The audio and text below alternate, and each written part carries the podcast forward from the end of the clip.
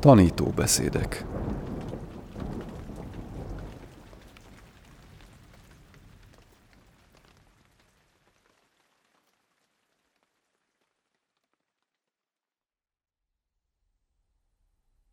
Tisztelt hallgatók!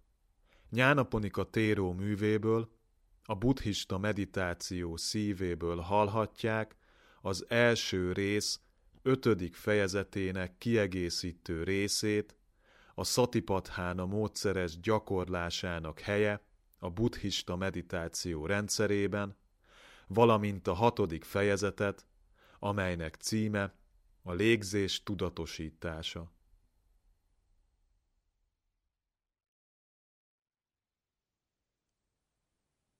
A Satipatthána módszeres gyakorlásának helye a buddhista meditáció rendszerében. A buddhista meditációs rendszer 2 nagy részre osztható. A nyugvás kifejlesztésére, azaz a samatha bávanára, és a belátás kifejlesztésére, azaz a vipassaná bávanára. A nyugvás kifejlesztése a tudat teljes összpontosítását célozza, ami maradéktalanul az úgynevezett meditációs elmélyedésekben, azaz dzsánákban valósul meg. Ezek az elmélyedések a 38 hagyományos, nyugvásra indító meditációs téma valamelyikének rendszeres gyakorlásával érhetők el különböző mértékben. A szellemi egyesítettségnek és nyugalomnak az a magas foka, ami ezekben az elmélyedésekben megvalósul, átmenetileg teljesen kikapcsolhatja az 5 fajta érzéki megismerést, valamint a magasabb fokozatokon a diskurzív és fogalmi gondolkodást is, utóbbi az első elmélyedésben gyengén ugyan, de még jelen van. Amint az utóbbi tényből magából is kitalálható, a nyugvás kifejlesztése, illetve a meditációs elmélyedések a Buddha tanításában csupán a cél elérése érdekében alkalmazott eszközök, amelyek önmagukban nem vezetnek el a felszabadulás legmagasabb céljához. A felszabadulás csakis a belátáson keresztül érhető el.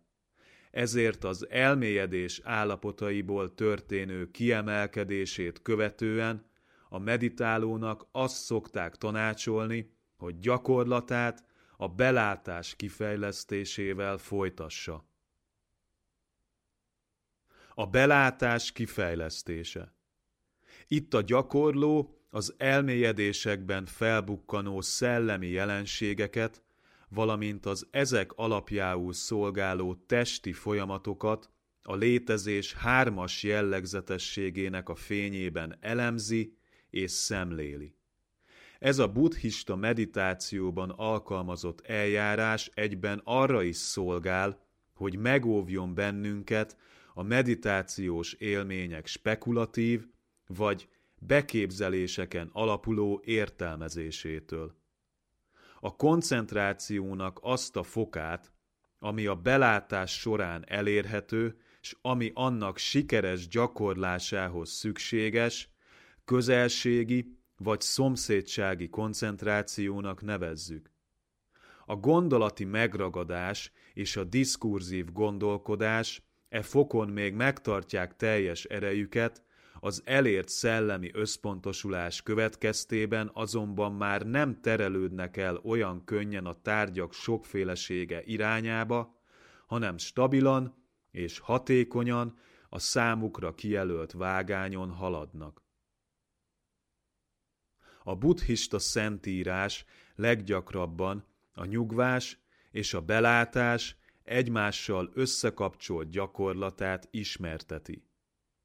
Nem ritkán találkozhatunk azonban egy olyan módszer leírásával is, amit a későbbi szóhasználatban puszta belátásnak neveztek el. Ez a belátás közvetlen és kizárólagos gyakorlását jelenti az elmélyedések előzetes megvalósítása nélkül. az itt ismertetésre kerülő Satipatthána módszer, valamint a gyakorlás előző oldalakon vázolt irányai a puszta belátás körébe tartoznak.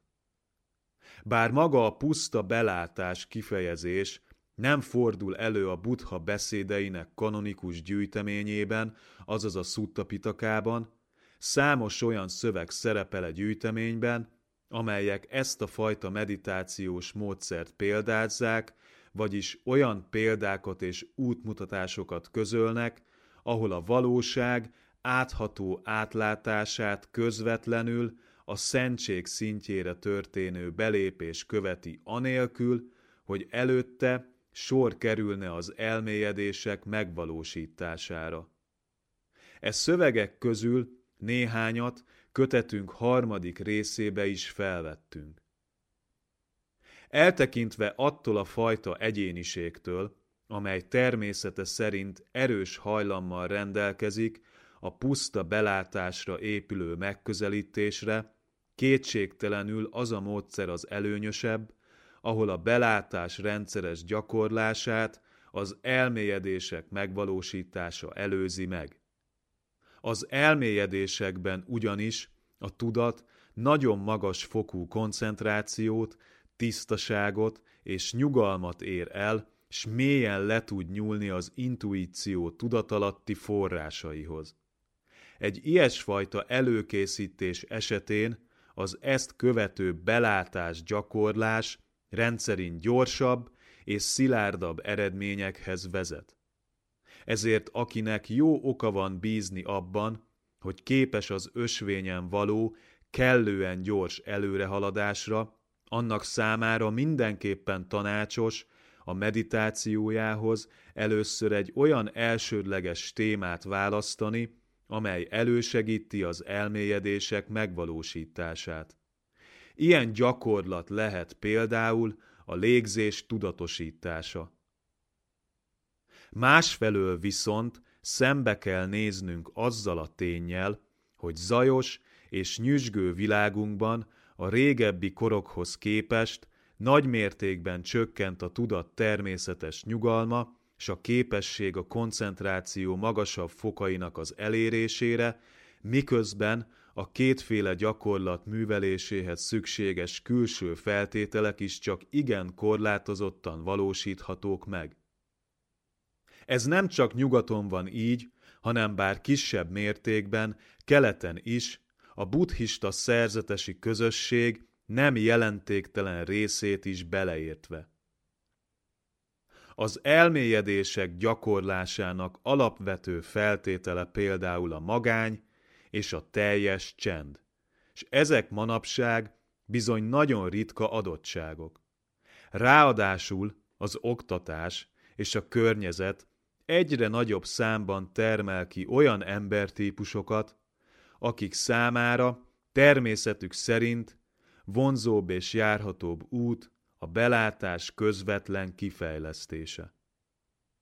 Ilyen körülmények között ígéretes fejlődési utak elhanyagolásához vezetne, ha mereven ragaszkodnánk a kizárólag az elmélyedéseken keresztül történő megközelítéshez, s lemondanánk olyan egyéb módszerek felhasználásáról, amelyeket egyébként maga a Buddha is hangsúlyozottan javasolt, s amely módszerek könnyebben alkalmazhatók a mai külső és belső feltételekre, miközben ugyanúgy alkalmasak a kívánt cél elérésére. Ezek felhasználása éppen az alkalmasság tiszta tudatosságának egyfajta gyakorlati alkalmazását jelenti. Míg a nyugvás útján gyakoriak a meditálót elkedvetlenítő, ismétlődő kudarcok, sokszor már csak a kedvezőtlen külső körülmények miatt is, addig a belátás kifejlesztésével elérhető viszonylag gyors kezdeti eredmények erőteljes ösztönzést és bátorítást adnak a nem lankadó további erőfeszítéshez. Azon kívül, ha valaki a belátás meditációs fejlesztésén keresztül már elérte a közelségi koncentrációt, akkor Erről a szintről kiindulva lényegesen nagyobb esélyekkel rendelkezik az elmélyedések teljes összpontosítottságának az elérésére, amennyiben erre aspirál.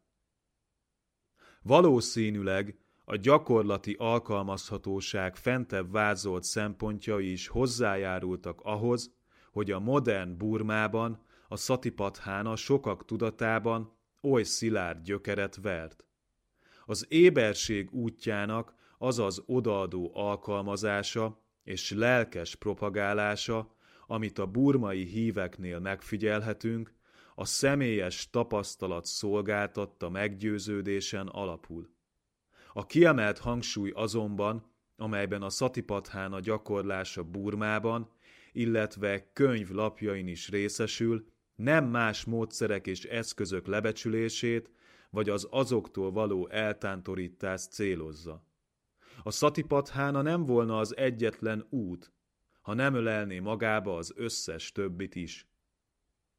Az a módszer, amelyet a fentebbi útmutatásokban ismertettünk, az első Satipatthána gyakorlaton, a test szemlélésén alapul. Az egész gyakorlás során a kezdő első lépéseitől egészen a legmagasabb csúcsokig, az éberség elsődleges tárgyaiként itt kiválasztott testi folyamatok szolgálnak a belátás rendszerezett kifejlesztésének alapjául.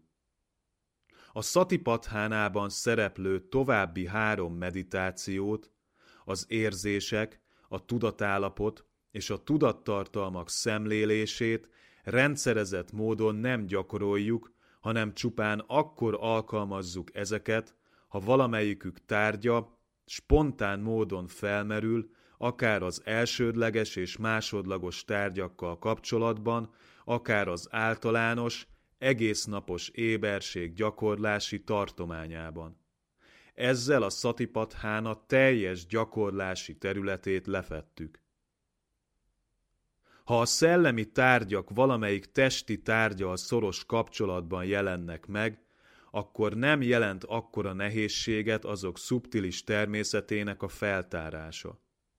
Pontosan e tárgyak finomsága miatt nem használhatjuk azokat a belátás rendszeres kifejlesztésének önálló tárgyaiként, ez ugyanis csak olyan meditáló esetében kecsegtetne sikerrel, aki már elérte a meditációs elmélyedéseket, azaz a dzsánákat. A test szemlélésére helyezett kiemelt hangsúlyt a Buddha tanítóbeszédeiben elhangzott egyes kijelentések épp úgy alátámasztják, mint a kommentárokban őrzött hagyomány. A magasztos mondotta például az alábbiakat. Mindazok számára, ó szerzetesek, akik kifejlesztették és rendszeresen gyakorolják a test tudatosságát, ebben mindaz, ami a bölcsességet jótékonyan elősegíti, ugyancsak benne rejlik. Majjhima Nikāya 119, Kájagatászati szutta. Ha a test nem átvilágított a meditáción keresztül, akkor a tudat sem átvilágított. Ha a test átvilágított, akkor a tudat is át van világítva. Majjhima Nikāya 36, Mahászat csak a szutta. A megtisztulás ösvénye, azaz a Visuddhimagga pedig ezt írja. Ha a testi folyamatok megfigyelését követően a meditáló a szellemi folyamatok felé fordul, és azok nem mutatkoznak meg tisztán, akkor nem szabad abbahagynia a gyakorlást, hanem újra meg újra vegye fel, értse meg, világítsa át, és határozza meg épp a testi folyamatokat. Ha ugyanis a testi oldal teljesen tisztán, torzításmentesen és kivehetően jelenik meg előtte, akkor maguktól kitisztulnak azok a szellemi folyamatok is, amelyek tárgyát az adott testi folyamatok képezik. Mivel a szellemi folyamatok csak annak számára válhatnak világossá, akinek a testi folyamatokat már sikerült a maguk teljes tisztaságában megragadnia, a szellemi megragadására irányuló bármely törekvésnek a testiség megragadásán keresztül kell a célját megközelítenie, s nem másképpen. Aki így jár el, az meditációs témájának gyakorlásában gyarapodni és fejlődni fog, amíg az teljesen meg nem érik. Helyén való volna itt a meditációnak arról az elsődleges tárgyáról, a hasi mozgásról is ejteni néhány magyarázó szót, amelyet a nagy tiszteletű mahászi szajádó vezetett be a gyakorlatba. Valakiben esetleg az az ellenvetés merülhet fel, hogy a gyakorlat sem a Satipatthána szuttában, sem más szövegekben nem fordul elő. Ez a körülmény azonban ugyanúgy fennáll számos más testi és szellemi folyamat esetében is, amelyeket szintén nem említ meg kifejezetten a Szentírás, mégis beletartoznak az éberség mindent felölelő tartományába. A szóban forgó elsődleges tárgy jól beilleszthető a beszédnek abba a részébe, amely szerint tud a testéről pontosan úgy, ahogyan az beáll, vagy akár a 6 érzékelési alapról szóló részbe, amely szerint tud a tapintóérzékről és a tapintási tárgyakról. Az éberség tágas hálója nyilván minden tapintási tárgyra kiterjed, ami csak előfordul, ha az ember észreveszi. Nagyon helyesen jegyezte meg egyik kiváló kortárs szerzetesünk. Valamennyi kondicionált jelenség, legyen akár testi, akár szellemi, alkalmas tárgya lehet a belátás gyakorlásának. Egy burmai világi tanítvány nagyon találó jellemzést adott arról, hogy hogyan került ez a gyakorlat bevezetésre, s milyen szellemben tanította azt a meditációs mester. Ezt a gyakorlatot nem a meditációs mester találta ki, s nem önkényesen vagy szándékosan lett kifejlesztve. Inkább arról volt szó, hogy a szóban forgó testi folyamatok nem kerülték el a mester figyelmét. Miután tapasztalta, hogy az erre irányuló figyelem jótékony hatású, gyakorolni kezdte, s később másoknak is ajánlotta. A dolognak nincs semmilyen misztikus jelentősége, hanem csupán testi létezésünk egy egyszerű és megfogható tényéről van szó, amely egyik a sok lehetséges közül. A türelmes gyakorlás révén azonban rávehető arra, hogy kinyilvánítsa mondani valóját, ami esélyt ad az átható belátás fényének a fellobbantására. E gyakorlatnak számos kifejezett előnye van, amit a tényleges gyakorlás tapasztalatai csak megerősítenek. A hasi mozgás magától zajló és állandóan jelenlévő folyamat, nem kell szándékosan létrehozni, s így könnyen a tartós és elfogulatlan megfigyelés tárgyává tehető.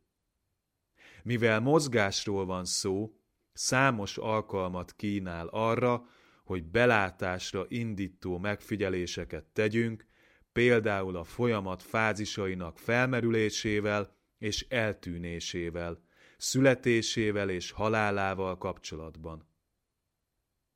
A légzés tudatosításának ugyancsak megvan ez a két előnye, s tulajdonképpen úgy tűnik, hogy csupán ez a két testi folyamat létezik, amelyeknek megvan-e két jellegzetességük, és ugyanakkor a meditatív megfigyelésnek is alkalmas tárgyai, ami nem mondható el például a szívverésről. Van egy harmadik előny is, ami különösen a hasi mozgást jellemzi, nevezetesen, hogy az általa keltett benyomás elég durva, és az is marad, ami határozott előnyt jelent a belátásra indító megfigyelés szempontjából. A légzés például a meditációs gyakorlás haladottabb szintjein rendszerint egyre szubtilisebbé válik, úgy, hogy egy idő után már alig észrevehető. Aki gyakorolta már a belátás meditációt, vagy legalábbis megértette annak céljait, azt a három előny önmagában is meg kell, hogy győzze arról, hogy a hasi mozgás tudatosítása kiválóan alkalmas a kívánt cél eléréséhez.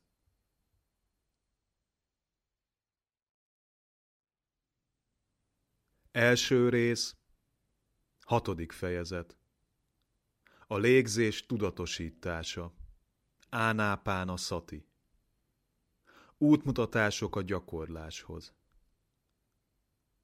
Lehetnek olyan meditálók, akik valamilyen okból szívesebben választanák a légzést az éberség elsődleges tárgyaként, akár az elmélyedések előzetes elérése, akár a belátás közvetlen kifejlesztése céljából. Az ő kedvükért az alábbiakban a légzés tudatosítása, azaz az ánápána szati gyakorlásához is beiktatunk néhány rövid útmutatást. Ezek mind a Satipatthána szutta megfelelő bekezdésein alapulnak. Egy másik lehetséges gyakorlási módszert, amely a lélegzetvételek számlálásával veszi kezdetét, a megtisztulás ösvénye, azaz a Visuddhimagga című gyűjtemény ismertet.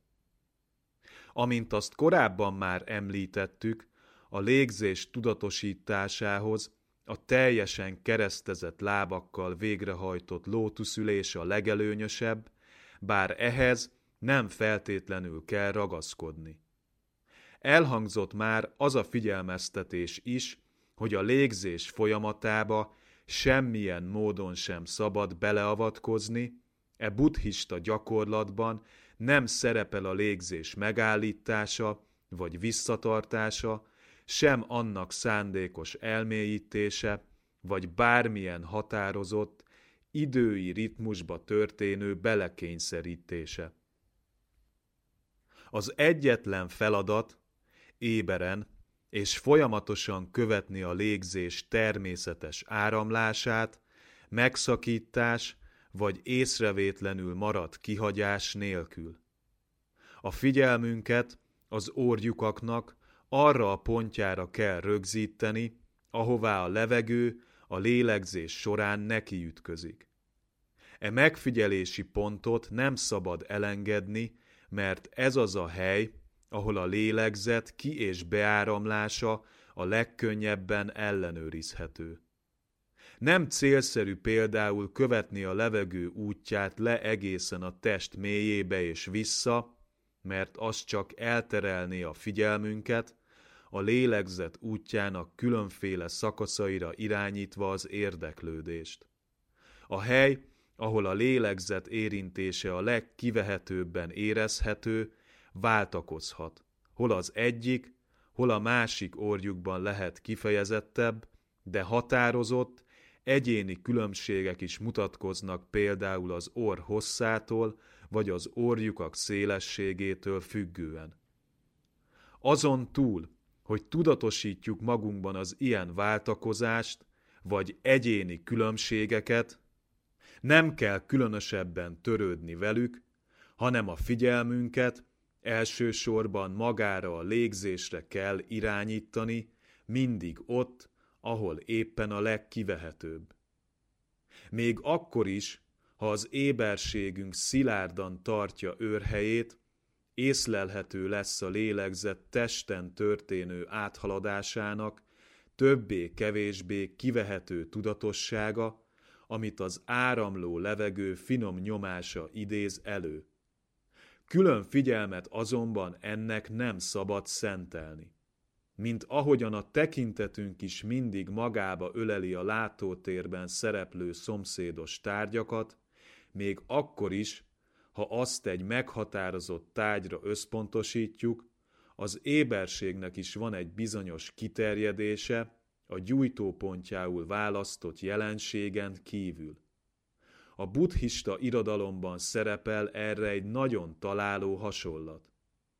Amikor az ember egy fatörzset fűrészel, figyelme elsősorban a fának és a fűrész fogainak az érintkezési pontjára összpontosul, emellett azonban e ponton túl is tudatában van a fűrész ide-oda mozgásának, csupán arra nem fordít különösebb figyelmet. A kezdők gyakran elkövetik azt a hibát, hogy túlságosan feszesek vagy önmagukra figyelők, amikor a figyelmüket első ízben fordítják a lélegzetükre. Ha az ember mintegy belsőleg rángatja magát efelé, vagy úgy áll hozzá, mint aki a zsákmányra kíván lecsapni, akkor nem sok kapcsolatot fog tudni találni a légzés finom folyamataival. A kezdeti elmélkedést, illetve a törekvések tudatosítását követően egészen nyugodtan irányítsuk a figyelmünket a légzés természetes áramlására, s lazán kövessük azt, igazodva a légzés rendszeres ritmusához.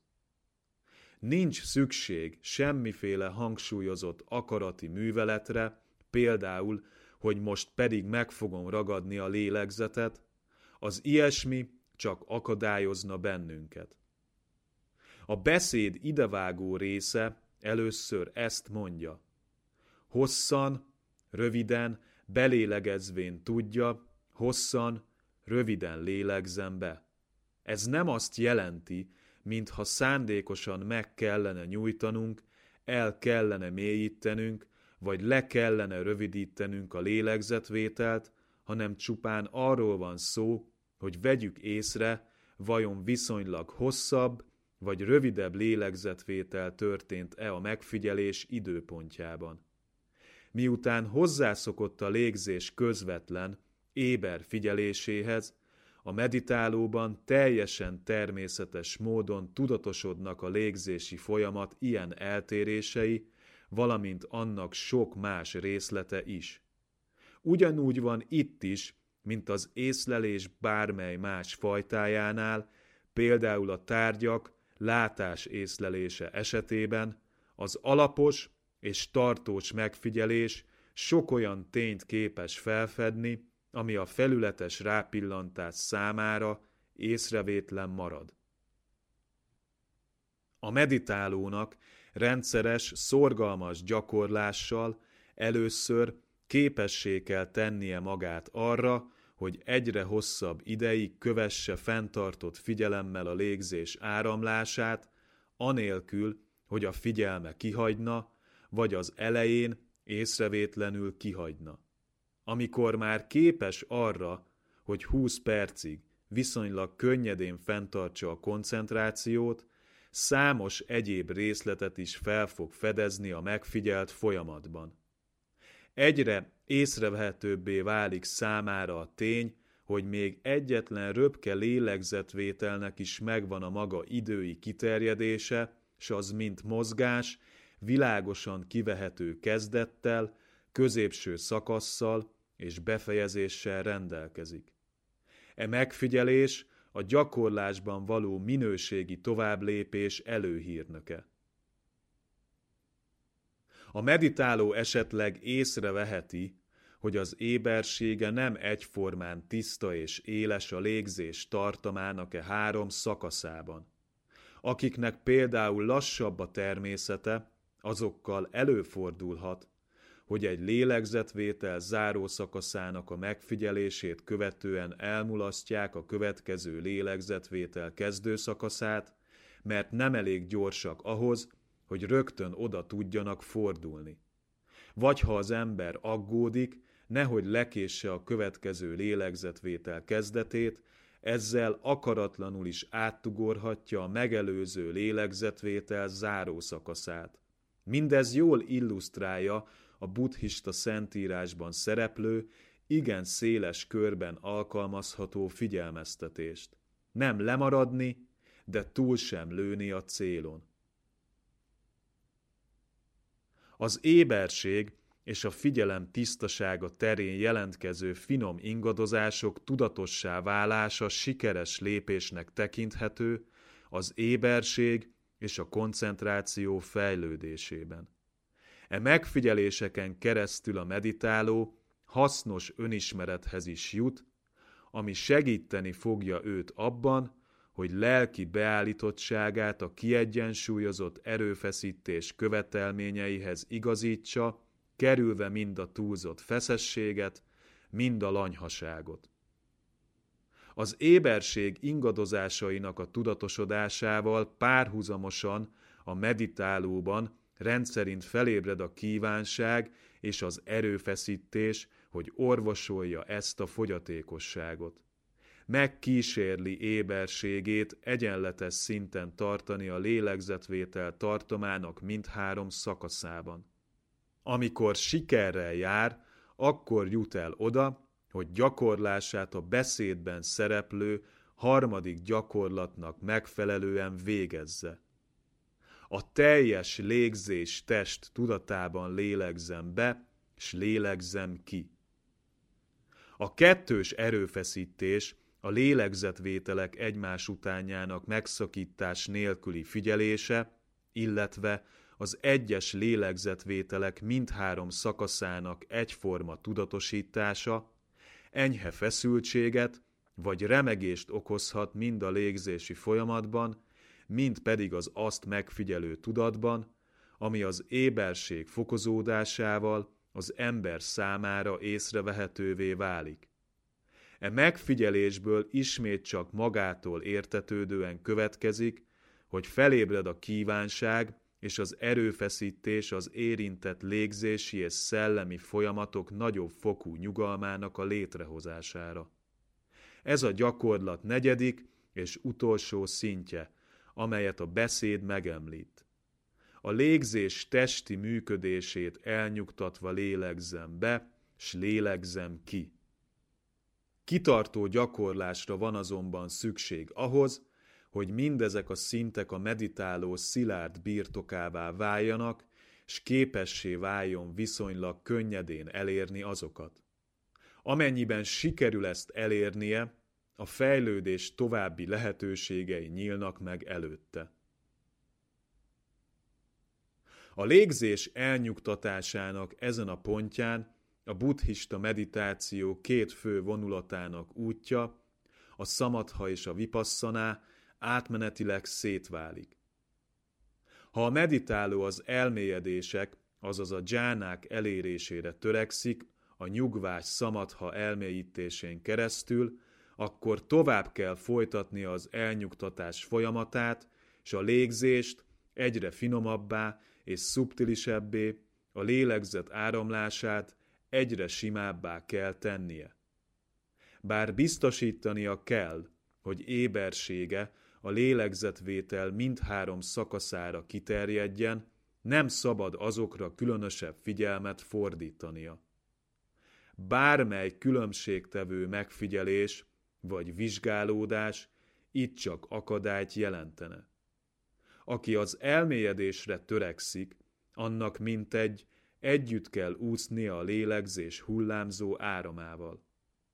Ha szorgalmasan folytatjuk a gyakorlást, a tudat koncentráltsága egyre inkább fokozódik, míg egy idő után egyszer csak megjelenhet egy egyszerű belső kép, mondjuk egy csillag, vagy valami hasonló, ami előrevetíti a teljes elmélyedést.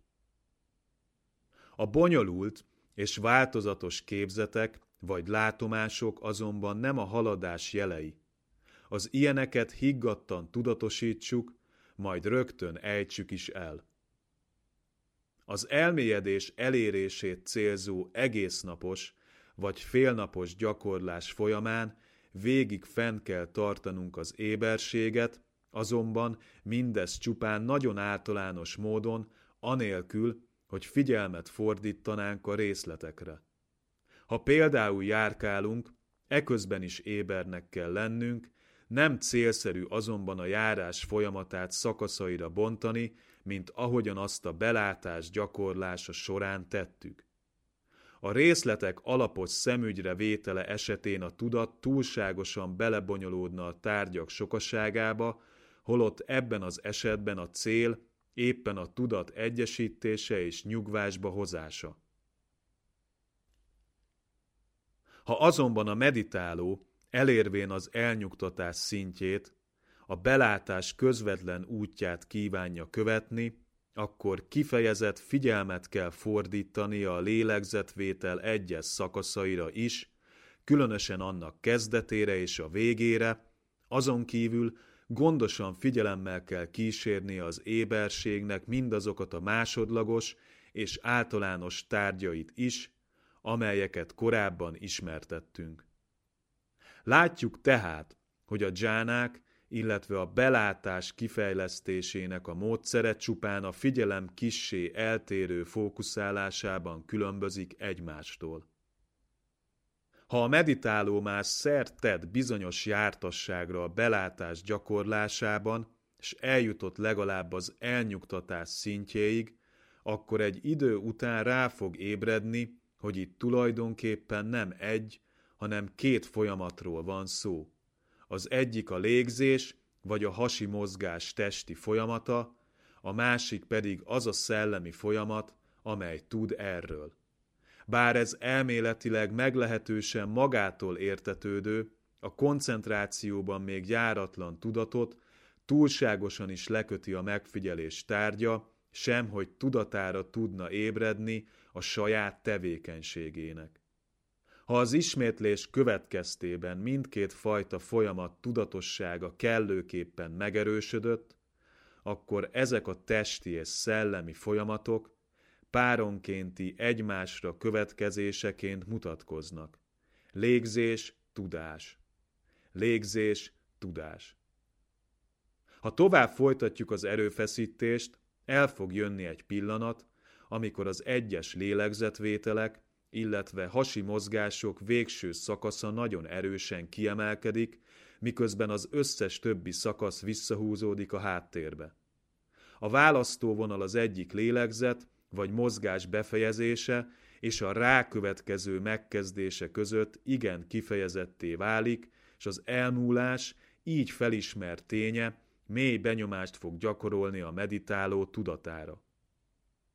Ezen a ponton újabb továbbfejlődésre lehet számítani. E két szint, a kétfajta folyamat páronkénti egymásra következése, illetve a befejező szakasz kidomborodása a meditáció természetes fejlődéséből következik. Ezek elérését nem lehet akarni, miközben zajlanak a megfigyelés alatt álló folyamatok, hiszen ez a figyelmünk megszakítását jelenteni. E megfigyelések a szorgalmas gyakorlás törvényes gyümölcseiként fognak megszületni. Szóbeli oktatás esetén a meditációs mester szót sem ejt a tanítvány által még el nem ért szintekről, egy ilyen írásos munkában azonban kénytelenek voltunk legalább a fejlődés néhány mérföldkövét vagy ismérvét megjelölni, mindazon meditálók kedvéért, akiknek nincs alkalmuk személyes tanító mellett gyakorolni. Bár mindenképpen előnyben kell részesíteni egy tapasztalt tanító vezetését, a komoly meditáló magányos erőfeszítés révén is jelentős fejlődést érhet el, ha kellően éber és kritikus a saját gyakorlatával kapcsolatban.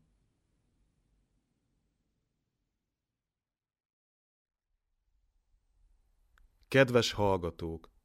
A Satipatthána módszeres gyakorlásának helye a buddhista meditáció rendszerében, valamint a légzés tudatosítása című fejezeteket hallhatták Nyánaponika téró könyvéből, a buddhista meditáció szívéből.